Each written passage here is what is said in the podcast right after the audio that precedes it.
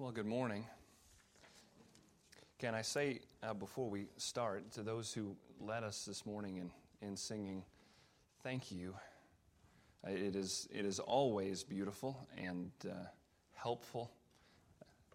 For me, it was especially so this morning. Uh, and in particular, the songs that were chosen that you led us in were just perfect preparations for what we're going to be thinking about from God's Word this morning. So thank you very much for that. Uh, if you haven't already, uh, would you turn with me in your Bibles to Psalm 127? If you were in town last week, you know we were in the Gospel of Luke, in Luke chapter 2, and we read the uh, birth narrative account uh, there of Jesus. Uh, but especially, we focused on what happened as the angel brought the message of hope to the, to the shepherds uh, that were watching their flock there. And we reflected on the ways that the Christian's hope is a unique thing in this world. Uh, we, we talked about why it is that Paul expects it to be our hope that elicits questions from the people around us. And he tells us to be prepared to give a defense when asked about the hope that is in us. There's something unique about the hope that we possess. This morning, as we look toward the start of a new year this week, I thought it would be good for us to continue in one way on that same theme, but to look at that hope from another angle. Uh, in particular, an angle that we find Solomon aiming at here in Psalm 127. And uh, we're going to focus, you'll notice that chapter is a whole five verses. We're going to focus even more narrowly than that. We're going to look only at verses 1 and 2 this morning. There are some who believe that verses 3 through 5 are not connected to verses 1 and 2, and I do not agree with that at all. I think they're very connected. I think verses 3 through 5 give an excellent fleshing out an example of the truths that we're going to see in the first two verses. But for our time this morning, we're going to just focus there. Uh, and as we read it in just a moment, you might be confused as to why we come here to continue to see this unique message of hope, because it might not strike your ear as an especially hopeful set of verses. These are two verses where the word vain appears three times in two verses. Why? Where's the, where's the hope here? But it is, it very much is uh, a, a, a passage full of hope. And I want us to see in particular that there's something that Solomon is emphasizing in verse 1 and something different but related that he's emphasizing in verse 2 and these two truths together give us incredible fuel for godly living when we've understood them correctly. Fuel for hopeful living that is befitting of a child of God.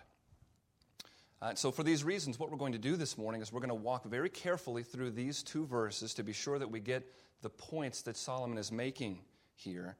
And then we're going to put it all together and draw two conclusions about how these realities are meant by your God this morning to give you tremendous hope. Uh, so, with those things in mind, if you are able, would you please stand uh, for the reading of God's Word? Psalm 127, verses 1 and 2. And I'm reading from the English Standard Version.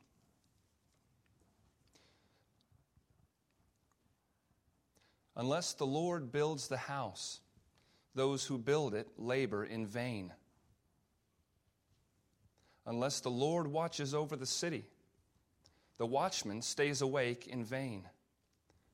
It is in vain that you rise up early and go late to rest, eating the bread of anxious toil, for he gives to his beloved sleep.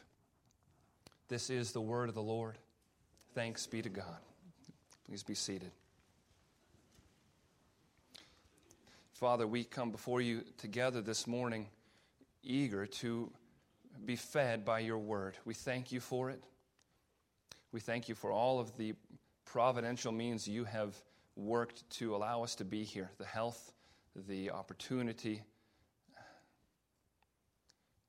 We are, we are recipients of amazing grace this morning, as, as is clear by the fact that we are here together, not just to hear from your word and to submit to it, but to do so together to grow together as a family. in likeness to your Son. And we thank you for these rich blessings. Lord, help us to be alert and uh, eager to hear what you would give to us this morning. We ask all of this in Jesus' name. Amen. As, as we're starting and working to clearly understand these first two verses, I want to do that by pointing out several things. Uh, and this, this is going to come in twos. It just sort of worked out this way. It wasn't really on purpose. But what we'll do is uh, we'll look at verse 1. We will take note of two things. We'll look at verse 2 and take note of two things. And then we will draw two conclusions uh, as a result at the end. So let's start by, by looking very carefully here at verse 1. Let me read it again for us. Verse 1 says, Unless the Lord builds the house, those who build it labor in vain. Unless the Lord watches over the city, the watchman stays awake in vain. The First thing that I want you to notice is that there are two workers spoken of here. And I'm not talking about the builder and the watchman. In both of those scenarios, of the builder and the preserver, or the one who's watching over, do you notice that there are two agents active each time? You have the Lord, described as working. So the Lord builds the house. The Lord watches over the city. He is an active agent in this verse. But He's not the only one. We are also described here as working. So you have the, uh, those who build it in the first part of verse 1. You have the watchman who is staying awake and doing work in that way. You have two agents in both situations. And when you think of those two agents, and the ways that they work together. What, what we're thinking of is usually thought of in terms of, uh, well, it's called a number of things. One of the things it's called is uh, the difference between primary and secondary causes in things. Scripture makes clear that God, uh, all things happen as a result of the will of God. Nothing happens apart from His moving. And so we, we have this understanding of God as primary cause, but God who often makes use of secondary causes. When the Lord builds, in this case, when He builds a house, let's say, and that can be taken to talk about a building, it can be spoken of as in terms of a household, a family lineage. In both of those sorts of situations, if God is building, He chooses to use means to do so. And specifically, He uses human agents to accomplish things in both of those situations. Now, that matters for us to take note of here because it, it can be easy for us to look at verse 1 and start to develop, even unconsciously, a sense that Psalm 127 is downplaying the reality of human agency. And that is just not the case. Human agency is described here and spoken of.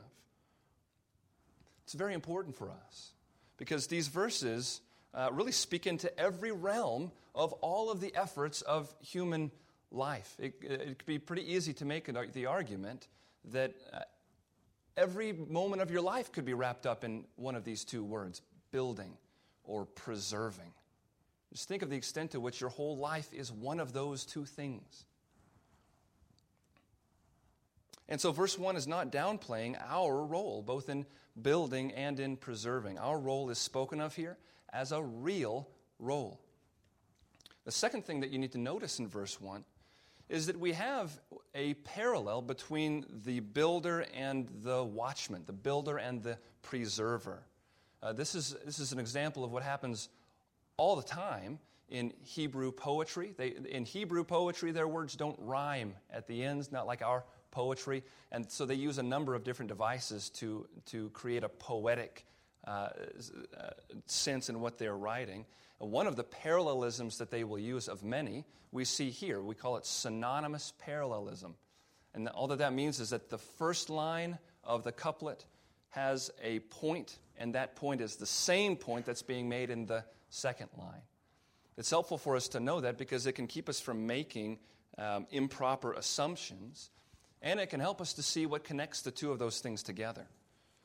So notice, for example, here that uh, do you see that in neither one of these two uh, pieces of the parallel in verse 1, in neither one of them do we have any moral analysis of what's going on. Do you notice that it makes no statement about what kind of building the builder is building? What kind of a worker he is?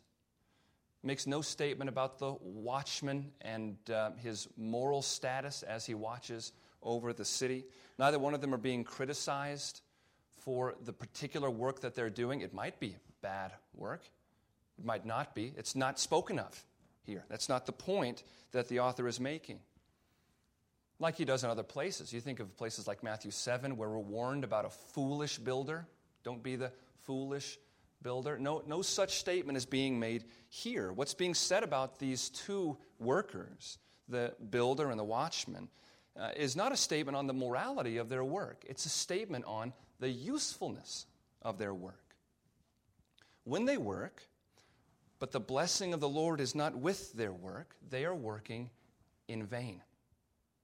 That's what's being said here. Now, I don't know about you. When I hear the word vain and I think of an Old Testament context, my mind immediately goes to the book of Ecclesiastes.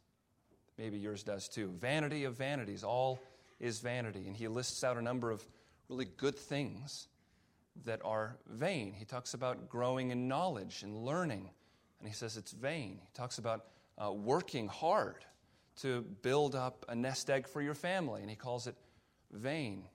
There's a specific point that Solomon is making in Ecclesiastes as he calls a number of things vanity. We need to understand that Solomon, who is the same author of Psalm 127, when he speaks about things being vain in Ecclesiastes, he is using an entirely different word than he is using here.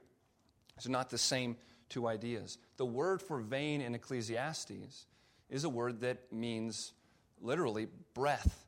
This is speaking about things being unlasting. But the word that's used here in Psalm 127 is a word that means useless. So, in other words, Ecclesiastes stresses the impermanence of things because of death. But this, uh, th- these statements in Psalm 127 are stressing the futility of a certain kind of effort. We could understand this well, I think, if we try to paraphrase Romans 8:31 in a negative way, and we could say it like this: If God is against us, what does it matter who is for us? God is against us. Or maybe in terms of verse 2 here, if God is against us, what does it matter what time I wake up in the morning to get started? If God is against us, there's a certain type of effort that is futile, that is useless. Now, again, we find no statement in verse 1 about the morality of these builders' work uh, because Solomon's goal is singular in verse 1. He wants to drive home one simple fact to us. And here it is. What we're meant to take from verse 1 is this God is the decisive actor in every labor we engage in. Our role is a real role. We act. We really do. We are not the decisive actors. God is the decisive actor. Do you notice what it is in verse 1 that renders our work vain or not vain? Useless or useful? Do you see that it hangs on one thing? It hangs on the will and activity of God. That's what determines it in this passage. So, this is the singular point we're to take from verse 1. God is the decisive actor in every labor we engage in. Now, let's look at verse 2. Let me reread it for us. He continues this way It is in vain that you rise up early and go late to rest, eating the bread of anxious toil, for he gives to his beloved sleep. Now, there's something important that we need to understand here about verse 2. Uh, verse 2 and its emphasis is related to, but not exactly the same as verse 1. There's a crucial difference we need to notice. Do you see in verse 1 our activity may be vain or not vain in verse 1, right? Useful or not useful, depending on the will and activity of God. But verse 2 describes something we can do that will always be useless. Always. Do you see that? It is in vain. That's all he talks about. It is in vain that you rise up early and go late to rest, eating the bread of anxious toil. He's describing here not a third activity. This isn't It's not like we have building a house, watching over a city, and now a third thing uh, that, that we can do. That's not what's happening. Verse 2 is a description of how we can do those things in verse 1 in a way that proves to be vain, that proves to be useless. Let's notice two things here about verse 2. And here's the first one. And I say this, say it like this, a little bit tongue in cheek, uh, but maybe this is helpful for some of you for me to say right at the outset. Uh, verse 2 is not necessarily about our bedtimes. Some of you can just take a deep breath then. Because rising up early or going late to rest is a really important part of your, of your schedule. It's how you get things done. Uh, verse 2 is not necessarily relevant to our bedtimes because what's being described here is, in fact, a certain mindset, a godless mindset. Verse 2 describes a person who walks through life, regardless of what he or she says, walks through life believing that God is not there. This is a man who gets up early and stays up late, and he does it for this reason. He has convinced himself that any bread he is going to eat is going to come as a result of his anxious toil. That's the mindset that's being described here. And incidentally, I would just share with you, it, it seems to me that there's a, you see a lot of care and gentleness in the way that God phrases verse 2 as he stresses to us that it is useless for us to do this. There's so much that he could have said about this that he doesn't. If he's describing a godless mindset, he could have said, It's foolish that you rise up early and go late to rest, eating the bread of anxious toil. He doesn't say it like that. He could have said, It's godless that you do this. He could have said, It's rebellious that you do this. But I just wonder if we don't see the love and care and gentleness of God as He comes to us, we who are so tempted to do this often. And it almost seems to me you can just hear Him and see His face as He says, This is useless for you to live this way, for you to think this way. This is not necessarily relevant to our bedtimes because there is nothing wrong with rising up early or going late to rest. There's nothing wrong with it. it, it it's interesting to me, uh, maybe only to me, I don't know, but the, when it says rising up early, that's, that's one word, that's, a, that's one verb uh, used in the Greek Old Testament and in, in the New Testament. So I think of it as like you're early morninging it. It's in vain that you early morning it. This is, this is one action. Uh, people are said to do that all throughout the Old and New Testament, many different situations. One of the people that's said to do that, using that exact word, is Jesus. In John 8 2, Jesus pulls an early morning intentionally so that he can carve out time that he will not have available to him to be with his, with his Father in prayer before the day's laborers. Uh, another person that's said to do that is the Proverbs 31 woman. This woman described in Proverbs 31 10 and following, that's held up as this as this example to be seen and admired and followed. And it says of her in verse 15 that she is up before the sun comes up. She's up while it's still night. And she's not even doing it to pray, she's doing it to provide food for her household and her servants. She's not described that way as a criticism. This is something that's held up as, as worthy, uh, as something that is noble. So there's nothing wrong inherently with rising up early or with going late to rest. The point of criticism here in verse 2, the element that's being called vain or useless, is the goal of it all. This person is doing this in order to eat the bread of anxious toil. We could say that another way. They're doing this in order to find sustenance that comes from anxious toil. This is the fundamental flaw of this person's thinking. They believe that anxious toil produces sustenance. That is useless, Solomon tells us. Why? Why is it useless to live that way? Do you see that he answers that question at the end of the verse? It is in vain that you rise up early and go late to rest, eating the bread of anxious toil. Why? For he gives to his beloved sleep. See, the worker of verse 2 is laboring with the thought that since God does not exist, their rest, their sustenance, can come from nowhere but their own efforts. That's where it's going to come, if it comes. And Solomon's point is very simple. It's as simple as the point he makes in verse 1. Remember, his point in verse 1 was simply God is the decisive actor in all our labors. His point here is equally simple all human sustenance comes from the Lord. All human sustenance comes from the Lord. Christ is said to be our peace, Ephesians 2:14. He is said to be our rest, Hebrews 4 3. Now you think about what kind of a person needs rest. Only weary people need rest, right? We grow weary. Uh, our weariness is not a sign of unbelief. Usually, it's a sign simply of life in a world that is groaning and waiting for its restoration.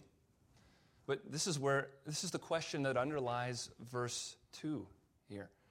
Where do I expect my help to come from? What is the mindset I'm living out of that results in a certain expectation of where sustenance, relief, rest is going to come from? Now, we can see here a little bit of the danger of plucking out one psalm and trying to look at it by itself. You, you know, one, Psalm 127 is one of the psalms of ascent that they would sing as they climbed the steps up to the temple to worship. Uh, and wouldn't you know it, there are themes that run through these. So it, it, it, is not surprising to me as we come to that sort of a question here where do I expect my help to come from? That maybe that's a question that has been raised somewhere else in this section. And uh, depending on your Bible, it might be on the same page. If you look over to Psalm 121, just a few chapters back, let me read that psalm to you here. And follow along with me, thinking in terms of what we have seen in Psalm 127. Psalm 121, verse 1 I lift up my eyes to the hills. From where does my help come? My help comes from the Lord who made heaven and earth. Just think, builder. He will not let your foot be moved. He who keeps you will not slumber. Behold, he who keeps Israel will neither slumber nor sleep. And we just read, watchman. The Lord is your keeper. The Lord is your shade on your right hand. The sun shall not strike you by day, nor the moon by night. The Lord will keep you from all evil. He will keep your life. The Lord will keep your going out and your coming in from this time forth and forevermore. So, what we've seen so far is that verse 1 emphasizes the reality of God as the decisive actor, the decisive worker behind all human endeavors. And what, number, uh, what verse 2 warns us is of the uselessness of effort that has ignored verse 1, that has forgotten verse 1. All of the anxiety and the effort exerted, ignorant of verse 1, is useless and wasted. Now, I hope you believe firmly this morning that God has given us these verses to bless us. I hope you believe this morning that God has put them before us all together this morning, intentionally, to bless His people. Do you believe that this morning? He is richly blessing us. And I want to try to uh, clearly present two specific ways that God is blessing your life this morning by the realities of these two verses. They are related. I think, I, I think we could see them as a negative and a positive blessing, if we want to put it that way. A negative can be a blessing. Have you ever gotten negative results on a lab test before? Is that ever a blessing to us? Negatives can be blessings. Uh, we'll look at that one first. These, these two truths of verse 1 and verse 2 together bless us, in a sense, negatively by taking away the anxiety that we can feel regarding the outcomes of our labors. The, the realization described in verse 1 saves us from the bondage described in verse 2.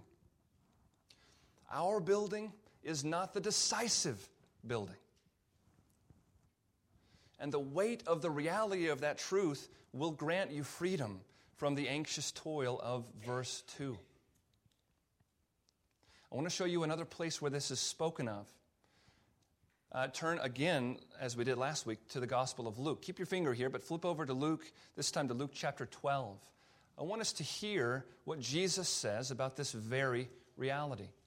And for many of you, it will be a well known passage, but again, I would challenge you to please try to hear this in light of what we're seeing in Psalm 127.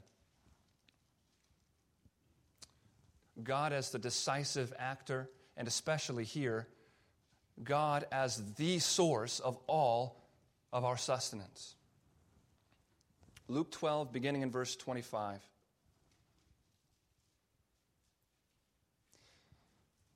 Jesus said this And which of you, by being anxious, can add a single hour to his span of life? If then you are not able to do as small a thing as that, why are you anxious about the rest? Consider the lilies, how they grow. They neither toil nor spin, yet I tell you, even Solomon in all his glory was not arrayed like one of these. But if God so clothes the grass, which is, which is alive in the field today and tomorrow is thrown into the oven, how much more will he clothe you, O you of little faith? And do not seek what you are to eat and what you are to drink, nor be worried. Pause there for a moment. Is he calling us to laziness in that statement? To a lack of foresight, of planning and preparation and, and work ethic? Of course he's not, just as he's not in Psalm 127 4. His point here is very clear by reading the entire passage. Do not seek what you are to eat and what you are to drink, nor be worried, for all the nations of the world seek after these things, and your Father knows that you need them. Instead, seek his kingdom, and these things will be added to you. Now, what exactly does that mean? Is this a prosperity gospel statement promising abundant care in terms of food and clothing and shelter and all needs met at all times for the Christian? Does this, does this mean that he promises us no seasons where we lack in some of these ways? What do you know about church history? Is that a good description of church history? Full time of no suffering or lack?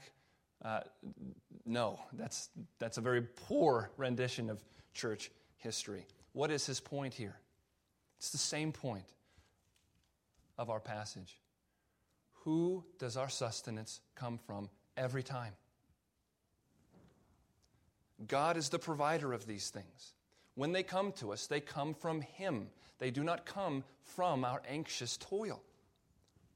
We labor, we work to be faithful. But all human sustenance comes from God. Now flip back to Psalm 127, verse 2. All human sustenance comes from God, and who are we to Him? Look at the verse. Do you see who it says we are to Him?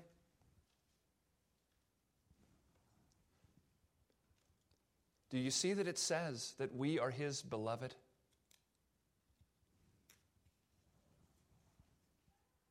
All of our sustenance comes from Him, and He is the one who happens to love us.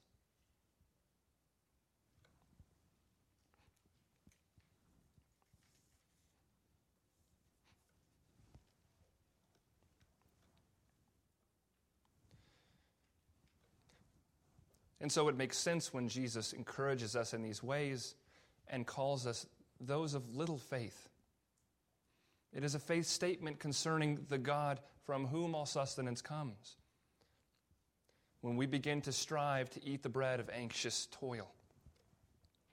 And so these realities bless us by stripping away the anxiety that we're so often tempted with when we consider the outcomes of our labors. It's a bit of a negative blessing because it is a stripping away of these anxieties. But the other side of that is, is a way to express this positively. Uh, this blessing, again, we are not the decisive builders. And that blesses us positively by directing our focus and our effort then toward what we can affect what we are supposed to put our attention on and strive toward. I hope you have no misunderstanding this morning that the Bible presents to you real commands toward real work and labor and effort that you're supposed to fill your life with. The Christian life is a busy life, according to Scripture. And God sets those things before us in His Word, and He calls us to give those things our attention. But because of the realities of Psalm 127, verses 1 and 2, I am set free to enjoy my labor. Has that uh, concept, has it been a while since you have had that concept in mind, perhaps? That God may have set you free by what He has done and who He is so that you could actually enjoy the calling that God has set before you? I can content myself with working faithfully, living faithfully, living the results to God. The results are in His hands, aren't they? What is my job? Fear God. And then live. Isn't that exactly the way that this same author, Solomon, ended the book of Ecclesiastes? In Ecclesiastes 12 13, the end of the matter, he said, the end of the matter, all has been heard. Fear God and keep his commandments, for this is the whole duty of man. Where are the outcomes and the results in that command? They're not given to us. We mentioned Proverbs 31 earlier. There is a tremendous positive example of this, I think, in the picture of Proverbs 31, beginning in verse 10. You can flip there for a moment so you can see some of these things with me. Proverbs 31 is rightly studied so often in women's conferences and such, but there is tremendous usefulness for all of us, men, women, not just by seeing the accounts of what she does, how she labors, but by hearing in the midst of this chapter the explanations for why she is what she is and why she does what she does. Put your eyes on verse 10, and you can just let them drift down a little bit and notice the activity that it describes. This is a, an industrious, hardworking woman inside of the home, outside of the home, all of her effort uh, clearly for the goal of providing for her household, which is the same goal that her husband works toward, the two of them working together. But let me point out a couple of things to you here. Look at verse 15. We've already mentioned this. She rises while it is yet night and provides food for her household and portions for her maidens. This is a hard-working person. This is someone who is getting up early in the morning. We see it in many other places here. But we begin to see some explanation as to why she is able to do the things that she does and seem to find even pleasure and enjoyment in it. Look down at verse 21. This is quite a statement. She is not afraid of snow for her household, for all her household are clothed in scarlet. Now, what's the implication there? How did her family get clothed in scarlet? She made clothes for them, right? And she did it before the snow came, so that she knows it's coming and she is not afraid of that snow that is coming. Now, think of, think of some other things that this says about her. You might think of some of the ways we peer into the future in a way very unlike her. Does she know how much snow is going to come? Does she know how fast the wind's going to blow when it comes? Does she know whether that wind is going to blow the scarlet clothing right off of her family or not? She doesn't know any of those things, does she? This is a lack of fear, it says. She is not afraid of snow for her household. This speaks to us about how she chooses to view the future. This is not a na- is this a picture in this chapter of a naive woman who just thinks everything going forward is going to go just fine with no problems? That's not the picture here at all. This is a woman who, uh, whose faithfulness to her God given responsibilities is reflected in a confidence toward what may come. Let's continue to see why that confidence is there. We can see it again in verse 25. Look down there. What a description! It's just beautiful. Strength and dignity are her clothing, and she laughs at the time to come. Hmm. Now, that's, that's translated in different ways. It's kind of a challenging passage to the, the, the second half of that, but it's clear this is not a laughter coming from derision or mocking or, or anything like that. This is, this is a statement of confidence. Strength and dignity are her clothing, and she laughs at the time to come. One man wrote this about this description of her. He said, Her raiment is a just pride, true dignity with which she looks confidently into the future and is armed against all sorrow and care. Now, did you hear what he said? He didn't say she expects no sorrow or cares in the future. Again, this is not a naive woman. She is armed against all sorrow and care that is to come.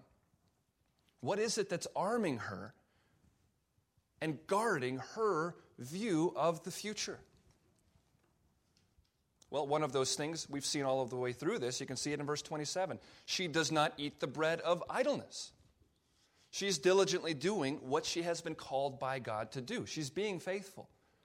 There are other places in Proverbs that speak of people who don't see coming what they should see coming, and then it comes and they are undone and they suffer. That's, this is not, she's not one of those people. She has seen things coming and she's been faithful and diligent and hardworking. And apparently, that faithfulness is a component of, the conf- of, of her confidence as she looks to what might come in the future. But deeper than that, this is a woman whose mindset is characterized by what we read in verse 30.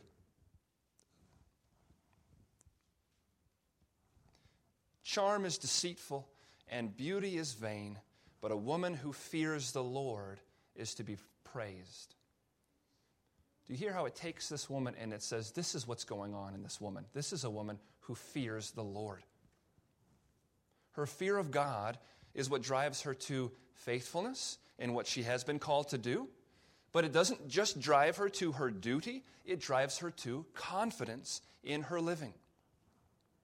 And we can be confident because God has set us free to enjoy our callings and our labor and to trust Him with the result. We see it in this woman who laughs at what is to come, who does not know the future, but lives choosing to be confident in the God who controls the future. The two blessings of Psalm 127, positive and negative, come together to grant us a peaceful hope as we live out our lives. If you take away the knowledge of God as the decisive actor and a God who loves us, all you're left with is the man of verse 2 a man who has the weight of the world on his shoulders. I don't think that's a bad way to describe this poor fellow in verse 2, working from morning till night to eat the bread of anxious toil weight of the world on his shoulders. Is that how the Bible says God treats his children?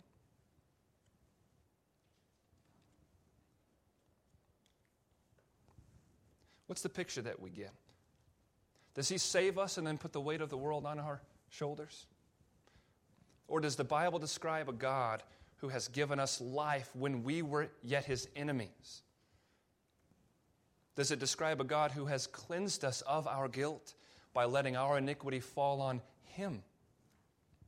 A God who calls us to share in the yoke of Christ, which He says is light because Jesus is carrying the weight.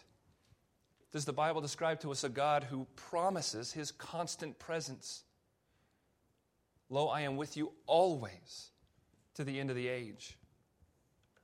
Does it describe a God who promises to work all things together for the good of those who love Him? Is that the picture that the Bible gives to us of our God and his relationship to us. If he hasn't put the weight of the world on your shoulders, and you walk around looking and thinking and feeling like he has, do you see that that shames him? if I live out my calling before God as if I have the weight of the world on my shoulders, it says to everybody around me that I serve a God who gives no rest to his people. That's what it says. And so suddenly we realize that this is about much more than our own hope and peace. The glory of God is at stake. But the alternative to this weight of the world on our shoulders is something beautiful and good. It's not a carefree life. What sinner is promised a carefree life?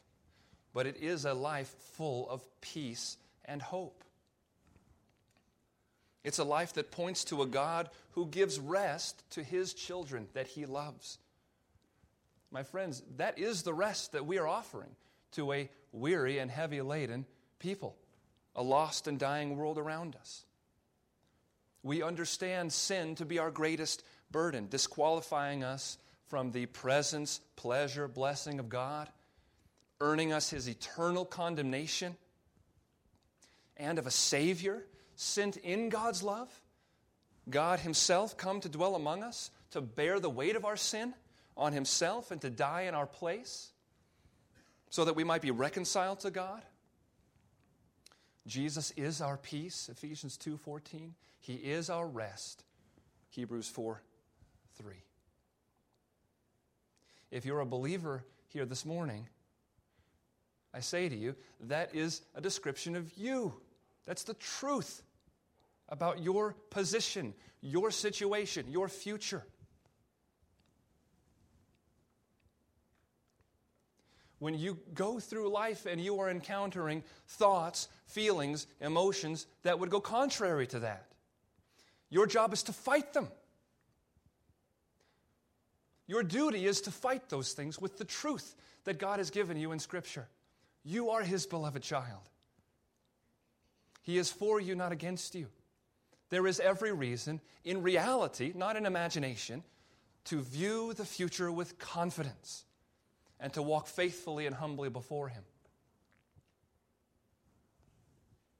The Christian life is not an easy one, it is one full of fighting. And we fight armed with the truth. We'll end this morning where we ended last week, and that is with the reality that's expressed in Galatians 2:20. And I would say again, as I did then, to my brothers and sisters here this morning, he's talking about you. I have been crucified with Christ. It is no longer I who live, but Christ who lives in me. And the life I now live in the flesh, I live by faith in the Son of God, who loved me and gave himself for me.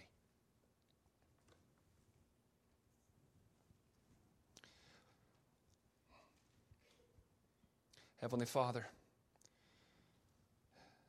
these are precious truths to us. We are sojourners in this world. We are not yet home. And because we are in the wilderness, we deal with trial and tribulation. We thank you that by faith you have revealed yourself to us. We do long for the day when we would walk by sight and not by faith, when we would see your Son in all of his splendor, when all will be made right, when all wrongs will be undone. Father, until that day,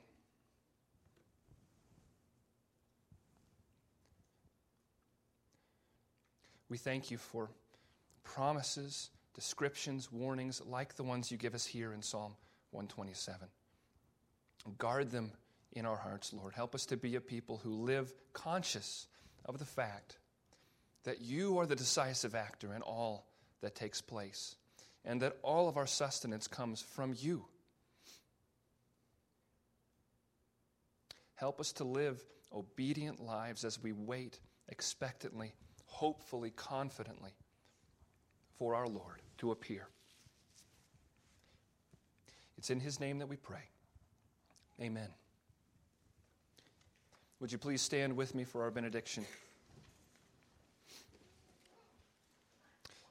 From the book of Romans, Romans 15 13. May the God of hope fill you with all joy and peace in believing so that by the power of the Holy Spirit you may abound in hope. Amen. You are dismissed.